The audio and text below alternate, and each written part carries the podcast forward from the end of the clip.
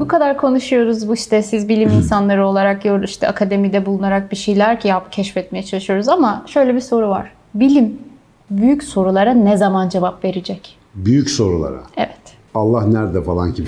Nasıl büyük soru? Bu benim derdim aslında. Önce söyleyeyim yani. Çünkü şöyle beyin davranış işte falan bir şeyden bahsedince mesela ilk gelen sorular bize hocam ruh nerede? Ne bileyim ben.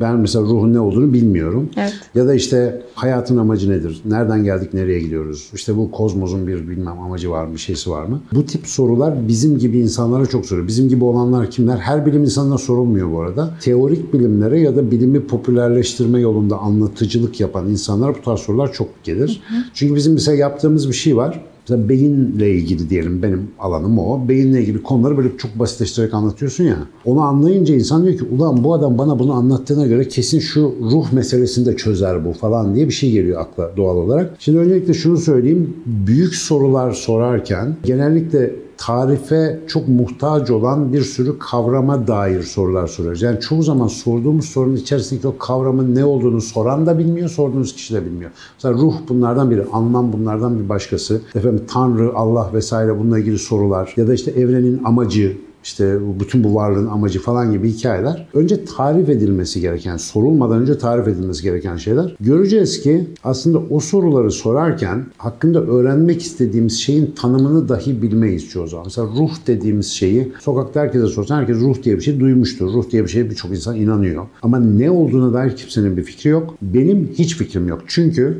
ruh gözlemsel bir olaydan çıkarttığımız bir veri değildir. Yani böyle Hazal'ın üzerinde gezinen bir şey görüyor. Ha bu ruh herhalde falan, öyle bir şey değil o. Kadim anlatılarla gelen bir benzetme, bir sıfat, bir isim, bir şey yani. Bir şeyi niteliyor ama neyi nitelediğini bilmiyoruz. Dolayısıyla ruh meselesi ezoterik literatüre ait, manevi alana ait ve bilimsel, gözlemsel alandan türetmediğimiz bir şey. Hakeza anlam amaç hikayesi de böyle. Mesela sinir bilimsel olarak, psikolojik olarak anlam amaçla ilgili bir şeyler söylersiniz ama mesela Sinan'ın varlık amacı nedir? Sinan Canan'ın, Hazal Sezen'in niye burada olduğunu bilim bilemez yani. Çünkü belki herhangi bir şey için burada değildir. Yani kazara da gelmiş olabilir. Çünkü bilim onun ayırdığını yapabilecek bir kapsayıcılıkta değil. Benim bu hazır bu soru gelmişken söylemek istediğim aslında bir şey var. Onu birkaç gündür de sık söylüyorum. Biz doğal olarak insanlar bu hayattan geçerken bazı büyük sorular kafamızı meşgul ediyor. Yani Yani bunu bir şekilde merak ediyoruz hepimiz. Ve bu soruları sorasımız geliyor kaçınılmaz bir şekilde. Özellikle gelişim aşamamızda yani dünyayla yeni tanışırken böyle bir bilge birisini bulduk mu? Belli konularda bilgili insanlara rastladık mı? Hemen konuları bir oraya çekesimiz geliyor. Bunun bir sebebi var. Bu sorular cevapsız olursa bizde bir güvensizlik hissi yaratıyor. Çünkü yani nerede yaşadığımızı bilmiyormuşuz gibi oluyor. Ama birisi bu sorulara cevap verecek olursa rahat hissediyoruz kendimizi. Ya da kendimizce bir cevap bulursak daha rahat, böyle zeminimiz sağlanmış gibi falan oluyor. Hocam Şimdi, bu noktada hemen keseyim sizi. Hı. Çünkü benim soracağım bir soruya dahil oluyorsunuz. Bari o soruyu ekleyeyim. Siz bunları Hadi bak, Evet çünkü gidiş evet böyle. gidişiniz hani o sorunun cevabına gidiyor. Ben onu da araya sokmak istiyorum o yüzden. Tamam. Bak hissettim soruyu. Görüyor musun gelmeden? Hocam şöyle bir soru vardı. Doğru soru sormak önemli midir? Yani öğrenme açısından doğru soru nasıl sorulur? Doğru soru sormayı öğrenebilir Aha. miyiz? Böyle bir şey mümkün okay. mü? Yani sorularımızın anatomisi ne olmalı? Şimdi hazır soru sormak, onun cevaplarını aramak, bilimin cevaplayacaklarından bahsediyoruz derken bunu da bir araya katalım. Tamam. O zaman doğru soru nasıl sorulur'a doğru giderek bunu evet. şey yapmaya çalışayım. Enteresan oldu. Öncelikle büyük soru. Dedim ya, büyük sorulara cevap bulma isteğimiz rahat yaşama arzumuzdan kaynaklanıyor. Yani o belirsizlik varken biz çok yaşayamıyoruz. Yani ben niye buradayım, beni niye yarattın, ya Rabbim falan gibi sorulara bir cevap lazım. Bu cevaplar genellikle geleneksel öğretilerden, dinlerden, inançlardan çok güzel geliyor. Yani onlar nerede doğarsak doğalım. Yani etrafımızda bir şekilde bir inançla temas halinde oluyoruz ve diğer insanlar bize bu konularda bir şeyler söylüyorlar, anlatıyorlar, öğretiyorlar. Ve biz hayatımıza ha okey demek ki böyleymiş, ben böyle yaşamalıymışım, doğrusu buymuş, yanlışı buymuş diye öğrenerek başlıyoruz. Fakat sonra hayatta ilerlerken bazen bazılarımız hayatın değişik veçeleriyle karşılaşınca kendilerine öğretilen şeyler pek yetmeyebiliyor. Bazı yeni soru işaretleri doğuyor. Ve işte o zaman da mesela benim gibi birini buldu mu hemen her konuda da konuşuyor ya bu adam. Hemen gelip böyle büyük sorular soruluyor. Ben özellikle bu tip büyük sorulara cevap vermiyorum arkadaşlar. Vermeyi sevmiyorum. Bu soruları tartışmak okey güzel, eyvallah bunu yapalım ama mesela Sinan Canan bir gün size, yani bunu bu arada çok net bir deklarasyon olarak söyleyeyim, bu videoyla kayıtlara geçsin. Sinan Canan bir gün size Tanrı'nın ne olduğu, evrenin amacı, kozmosun işte hikmeti, kendi varlık amacını bulmakla ilgili kesin formüller falan verecek olursa Sinan Canan'ın etrafından hızla uzaklaşın. Sinan Canan çünkü artık düşünmeyi bırakmış, mürit toplamaya çıkmış demektir. Çünkü büyük sorulara cevapları olduğunu söyleyen insanlar ya cahildirler ya yalancıdırlar. Bakınız bunun başka kaçarı kurtuluşu yok. Çünkü büyük sorulara dair ya bir takım ezberleri olabilir, yani onlar kendi cevapları değildir. Bir, bir yerden duydukları şeyleri size söylemektedirler ki bunların çoğu faydalı bilgiler de olabilir. Günlük hayatınızda işinize yarar. Ama ben hayatın sırrını çözdüm, ben bilmem bu dünyayı anladım diyen insanın yanından uzaklaşın sevgili dostlar. Tarih boyunca ki bizim yakın tarihimizde de çok çok tanıklık ettiğimiz birçok versiyonda da olduğu gibi insanların inançlarla manipüle edilmeleri bu büyük sorulara cevap verdiğini iddia eden insanların hmm, biraz hilelerinden kaynaklanıyor. Büyük sorular muhtemelen çoğu zaman cevaplanmak için değil. Büyük sorular peşinde belki de bir ömür tüketip o keşif heyecanını yaşamamız için var. Benim hiçbir büyük sorumun cevabı yok. Evet benim de inançlarım var, benim de zanlarım var, benim de bırakmayı, silmeye çalıştığım ezberlerim var. Bunların hepsi bende de var, ben de normal bir insanım. Fakat kendimin de büyük soruları var. Bunların hiçbirinin cevabı yok ve inşallah bunların cevabı da yoktur diyorum ömrüm boyunca. İnşallah birileri vermez. Çünkü cevaplayamayacağım kadar büyük sorulara sahip olmak beni insan yapıyor. Bu yaşamı yaşamaya değer kılıyor. Ama ben tutar da bir zamanlar gençken biraz daha böyle az cesaretli ve az bilgiliyken yaptığım gibi büyük sorulara cevapları olan herkesi böyle ay hürmete layık, müthiş, ne kafa işte ne ermiş insan falan filan diye görmeye başlasam mesela çok rahat bir hayatım olurdu muhtemelen, ama ben o rahatlığı istemiyorum. O rahatlığı kimseye de tavsiye etmiyorum. Çünkü rahatlık sanılan şey hani bir, bir kuşu kafese koyarsınız, onu orada her türlü beslersiniz, yeminin suyunu aksatmazsınız, bakarsınız kafeste altındandır. Hani var ya at, atasözünde olduğu gibi kuş içeride çok rahat gözükür ama kuşun ortamı o değildir. Yani kuş uçmalıdır, tabiatta yaşamalıdır. Siz ona kafeste ne kadar rahat bir ortam sağlarsınız sağlayın. Onun tabiatı bir gün buna itiraz edecektir ve o bir rahatsızlığa sebep olacaktır. İşte büyük sorulara cevap veren insanlara çok fazla güvenip de cevapları onların verdiği cevaplardan ibaret sanmak bizi kafese kapatmalarına sebep oluyor. O yüzden büyük soruların cevaplarını arayın. Büyük sorular hakkında konuşan herkese kulak verin. Büyük konuların konuşulduğu yerleri keşke herkes sevsin. Hep oralarda olsun. Hep onlara kulak versin. Ama asla ve asla işte benim sorumun cevabı bu dememeye çalışın. Çünkü o cevaptan başka cevap verenler de var. Onlar başka başka gruplar topluyorlar. Ve bir gün benim cevabımı birinin cevabından güzel diye sizi vuruşturacaklar. Bunlar sizin aranızda problem yaratacaklar. Biz dünyanın neresine giderseniz gidin, benzer kapasitelerde, aynı dertlerden muzdarip, aynı büyük soruların peşinde olan homo sapiens sapiens fertleriyiz. Hepimiz bu hayatta aramakla yükümüz, bulmakla değil, aramakla yükümüz. E, bulunacak bir şey olsaydı birisi harita verdi, giderdim bulurdum. Eğer böyle kolay bir hayat istiyorsanız siz bilirsiniz. Fakat sonuçta büyük sorularınıza cevap veren herkes sizden bir şey alıyor, haberiniz olsun. Sizi bir yere sevk ediyor.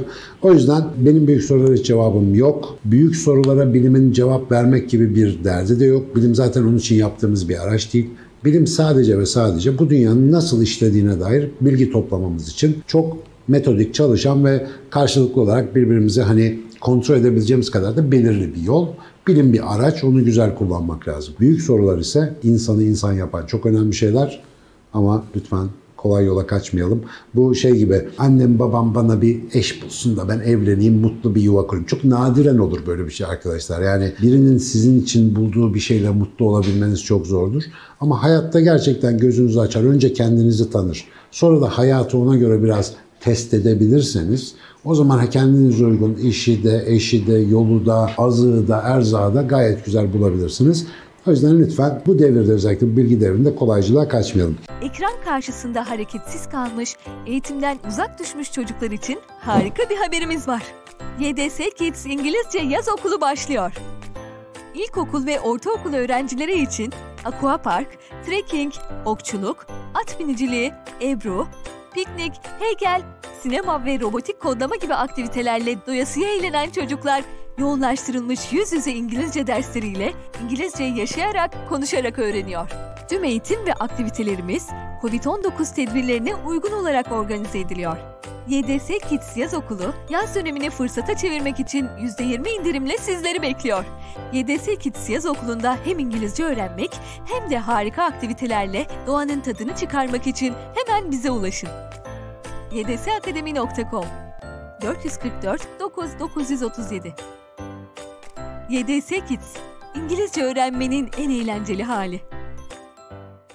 Hazal'ın sorduğu ikinci soruyu hemen ekleyelim. Doğru soruyu nasıl soracağız? Hocam oraya gelmeden dediğiniz bir şey zihnimde bir çağrışıma neden oldu. Büyük sorulara cevap verenler sizden bir şey alıyordur dediniz ya hocam. Aslında sizden de bir şey aldıkları şey aslında büyük bir keşif arzusu, bir yol gidişi ve aslında şeyi fark ettim. Ha, daha doğrusu şey demek istedim, elinizden bir şey alıyorlardır demek evet. istedim. Doğru söyledin. Evet. Yani bir şey gasp ediyorlardır sizden. Orayı vurgulamak için de hocam büyük sorulara cevap verenler hocam aslında var olan içiniz bizdeki o gidişi, keşfedişi, bunların hepsini kapattıkları gibi cümlelerim karıştı bir anda, dikkatim dağıldı. Heyecanlandın çünkü. Evet. Çünkü bu arkadaşlar bak Hazal'a iyi bakın. Şimdi Hazal'ın hissettiği gerilim. Bu sorunu biz çağlar boyudur yaşıyoruz. Şimdi de yaşıyoruz hala. Yani birçok mesela yani dinleri falan düşünmeyin. İlla büyük sorulara cevabı sadece Din İşleri Yüksek Kurulu ya da Diyanet İşleri Başkanlığı vermiyor. Ya hemen hemen bütün büyük ideolojiler bizim bu ihtiyacımızı karşılamaya çalışırken ortaya çıkmış fikirler. Hocam aslında söylemeye çalıştığım hmm. şey şu, heyecanlanmamın sebebi yanlış bir yere gitmesini istemediğim evet, içindi. Işte. Evet bu, bu nasıl toparlarız, nasıl doğru olur ama şöyle sakin bir nefesimi aldıktan sonra eklemek isterim ki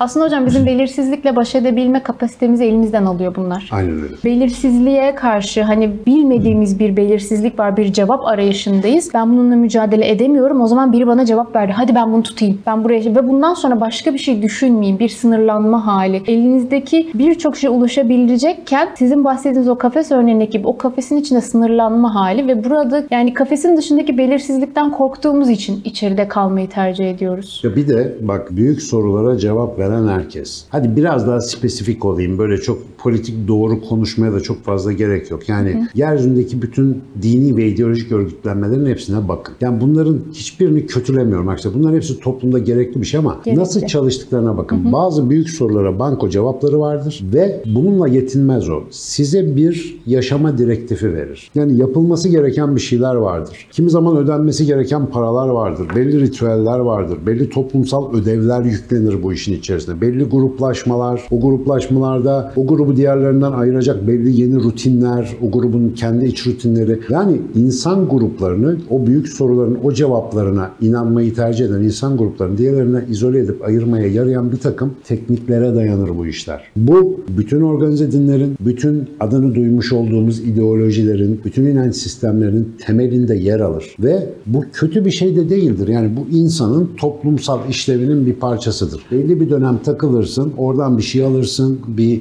işte bir belli bir ruhsal ya da bilişsel aşamayı geçirirsin orada. Ama yani bunun bir son kullanma tarihi vardır. Yani çocukken bazı şeyler güzeldir de erişkin olunca artık onlara dönüp bakmazsın değil mi? Oyun oyunları belli bir süre sonra değiştiriyorsunuz. En azından daha havalı, toplum içinde kabul edilebilir şeyler oynuyorsunuz. Bunun gibi gelişim süreci göstermek lazım. Bir insan eğer büyük sorularına daha hiç sormadan önce küçücük yaşında cevap aldıysa ve yetmiş seksen senelik ömründe bu cevapları hiç sorgulamadan yaşadıysa kendi çapında gayet mutlu mesut yaşayabilir. Hiçbir problem yok. Ama böyle insanlardan oluşturulmuş gruplar arayışla, keşifle uğraşan insanlar insanların önüne tıkaç olmaya başladığında dünya tarihi işte bunun kavgalarıyla, savaşlarıyla dolu. Dolayısıyla hele bu devirde diyorum, tekrar altını çiziyorum. Şu anda internetinizi, bilgisayarınızı, televizyonunuzu açıp da şöyle bir videoyu izleyebildiğiniz bir zaman diliminde artık böyle bir lüksümüz yok. Bu videoyu izlemeyenler zaten bu konunun muhatabı değiller. Ama izlediğinize göre bu bilgi çağında bilgi tüketiyorsunuz demektir. Dolayısıyla lütfen büyük sorularınızı başkalarına sormayın. Büyük sorular için özellikle söylenmiş, e, müellifi hatırlamıyorum kimin söylediğini ama abdal olan kendisine, ahmak olan başkasına sorar diye bir uyarısı var. Neyi ama? Yani adres sormak ahmaklık değildir ama benim hayatımın amacı ne sorusunu bir başkasına sormak hakikaten hamakattır. İyi bir şey değildir. Akıl kıtlığına işaret eder. Mesela beni yaratan benden ne istiyor? Ya ne istiyorsa koymuş arkadaş, işte etrafına koymuş. Biraz da ona bak. Yani tamam birilerinden al döneyi, birileri sana bir şey anlatsın ama bu hayatı doğru nasıl yaşayabilirim? Acık kuşlara bak, böceklere bak, ağaçlara bak, kedilere bak. Yani onlar nasıl doğru yaşıyorsa oradan bir şey devşirmeye çalışalım. Kısacası büyük cevaplar alacağız diye kendimizi millete kaptırmayalım arkadaşlar. Tamam mı? Orayı kapatayım. Şimdi doğru soru zor bir soru bana. Çünkü doğru soru diye bir şey olduğunu zannetmiyorum ama soru sorma metodolojisi ya da soru kurma metodolojisi evet. diye bir şeyden bahsedeyim. Çünkü belli bağlamlarda çok saçma gözüken sorular mesela bende çok büyük kapılar açmıştır. O soruya cevap veren ya da vermeye çalışan kişi olarak bile ve benim de çok saçma sorularım olmuştu. O sorulardan çok öğrendim ama soru sorarken şunu öğrendim zaman içerisinde. Mesela birine diyelim ki içinde bazı kavramlar için işte sorular soracaksın. Demin de bahsederken oraya girdim ya. Sorunun içerisinde diyelim kötülük diye bir şey geçiyor. Şimdi kötülük neden var diye o zaman birine soru soruyorsunuz. Ya tamam bunları anlatıyorsun, evren çok güzel diyorsun ama kötülük niye var? Şimdi bu soruyu sormadan önce eğer daha kaliteli bir muhabbet ve cevap istiyorsanız önce kötüden ne kastettiğimizi bilip bilmediğimizi bir düşünmemiz lazım. Yani kötü dediğimiz şeyin tanımı bizde var mı? Sorduğumuz soruda yanıtını aramak istediğimiz şeyin dışında sorunun yapısında üzerinde biraz daha düşünsek soruyu değiştirip dönüştürebilecek. Hatta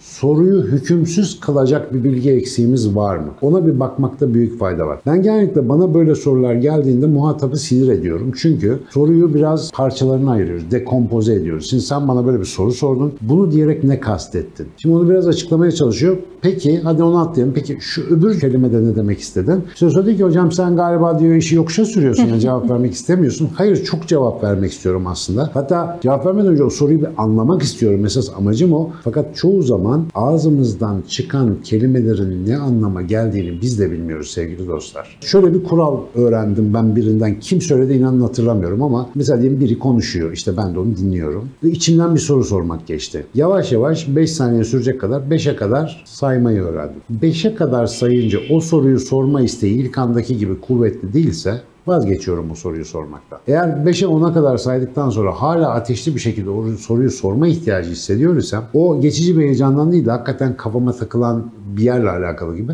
Ve hemen sonra bu dediğim şeyi yapıyorum. Sormak istediğim soruyu kafamda formüle edip onu şöyle bir inceliyorum bakayım. Bu söz diziminde saçmalama ihtimalim olan bir yer var mı? Saçmalamak kötü bir şey değil. Onun için söylemiyorum ama soru sormak çok kıymetli bir şey. Ve bir insanın soru sorma hakkına sahip olması ona bahşedilmiş müthiş bir fırsat. Kime sorarsa sorsun. İsterse bilgisayarda Google'a bir şey sorun. Soru sorma fırsatı çok önemli bir şey. Bu fırsatı iyi kullanmak adına ağzımdan çıkacak olan o soru gerçekten amacıma matuf mu? Yani Yani yeterli miktarda kafa yatırdım mı ben bu soruya? Yani şu da bir soru mesela. Madem insan maymundan geliyor, şimdiki maymunlar niye insan olmuyor? Bu da bir soru. Ama şimdi soru var soru var. Mesela bu sorunun üzerinde düşünse bir insan sormadan önce muhtemelen yaşadığı ülkeyi değiştirir neticede. Yani bu soru çünkü biraz düşündüğünüz takdirde insanın kendisi için korkutucu bir sorudur. Acık düşündüğünde şöyle der insan. Ben nasıl böyle salakça bir noktaya gelebildim? Yani buna varabilmesi için o soru üstünde düşünmesi lazım. Ama bu soruyu insanlar Bazı insanlar, çok şükür şimdi çok az insan neden hala sorabiliyor? Çünkü böyle bir sorunun var olduğunu zannediyor,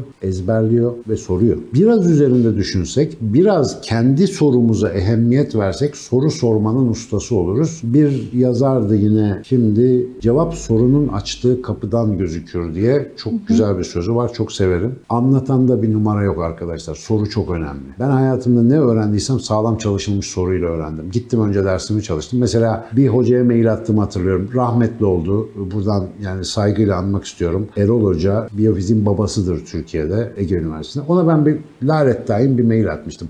Hocam ben sizi çok merak ediyorum, bir şeyler öğrenmek istiyorum falan diye. Hiçbir şey yazmadım aslında mailde. Yani sırf adama mail atabiliyor olmaktı mevzum. O bana uzunca bir cevap yazmış. Yani o kadar kibarca, o kadar güzelce şey belirtmiş ki mail atma şansına sahipken bunu daha efektif kullanmak istemez miydin? Yani gibisinden. Ve sonra kendisini bir kongrede gördüm. Özür diledim maille ilgili. Hatırlamıyordu tabii ki. Çok ince bir insan. Silmiş o konuyu. Ve daha sonra ona çok düşünülerek hazırladığım sorulara verdiği, sadece uzaktan verdiği cevaplar sayesinde ben mesela profesyonel hayatımda çok gelişme kaydettim. Akademik hayatta çok şey öğrendim. Allah gani gani rahmet eylesin tekrar. Sorularımı hazırlamayı öğrendiğimde galiba öğrenmem hızlandı. Doğru soru, şöyle bağlayayım, üzerinde biraz düşünülmüş sorudur. Ağzımıza geleni sorarsak o dürtüsel bir ne bileyim şey oluyor, çıktı oluyor sadece. Ama soru acık düşünme işi gibi geliyor bana. Güzel hocam. Zaten felsefe soru sormakla başladığına göre ve bize düşünerek başlayacağımıza göre. Ama mesela ben bunun bir kitabı bir şey var mı onu kitabı, da bilmiyorum. Hocam şöyle aslında biz e, terapilerde de hani kullandığımız yöntemlerden bir sokratik sorgulama var bu işin Hı-hı. ucunda. Yani sokratik sorgulamanın ya Sokrates'in sorgulama biçiminden dolayı almışız. Tabii o hiçbir zaman ne kadar kaleme dökmese, öğrencisi dökmüş olsa da Platon tarafından. Bu sorgulama biçiminde cevapları bulmaya gideriz. Hani bu bir yöntemdir ama burada aslında vurgulamak gereken en güzel şey siz verdiniz. O sorunu sorarken önce tanımlamak. Mesela çok karşımıza çıkan ve benim de çok denk geldiğim bir şey var. Mutlu olmak istiyorum. Herkes mutlu olmak istiyor. Evet, mutlu olmak için ne yapmalıyım? Ya da daha, daha nasıl mutlu olabilirim? İşte ne yapma? O zaman şöyle bir soru var. Mutluluk nedir? Senin için mutluluk nedir? Ya da başarılı olmak istiyorum. Çağımızın en iyi başarılı olacağım. Evet, başarılı olmak nedir? İşte para kazanmak mı? Senin için aile kurmak mı? Başarılığın tanımı nedir? Yani onlar olmadığı sürece soruların cevapları da yok. Yani soru sorarken aslında o asıl soruya, asıl tanıma gitmek gerekiyor. Yani bana şey sordular bir yerde, bir toplantıda. Hocam ne yapsak size mutlu olursunuz diye. Soru enteresan dedim, hiçbir şey. Niye dediler? Ben mutluyum dedim. Yani varsayılan olarak mesela soru sorulurken bu adamın da kesin bir mutsuzluğu vardır ama benim için mesela mutluluk öyle bir şey değil. Onun üzerine biraz tabii şaşırdılar. Bayağı bir mutluluk konuşmak zorunda kaldık. Çünkü tanımı yokmuş meğersem. Evet. Onu ya kavramları tanımlamak, etimoloji hayat kurtarır sevgili dostlar. Bu bölümde de bunu evet, tekrar hatırladım. Yine eklemiş olduk. Modern dünyanın zaten hocam tanımlarla ilgili çok ciddi bir sıkıntısı var ama alışacağız. Evet. Adapte olmadığımız bir dünya. Maalesef iletişim yok işte o yüzden. Kelimelerin altı boş.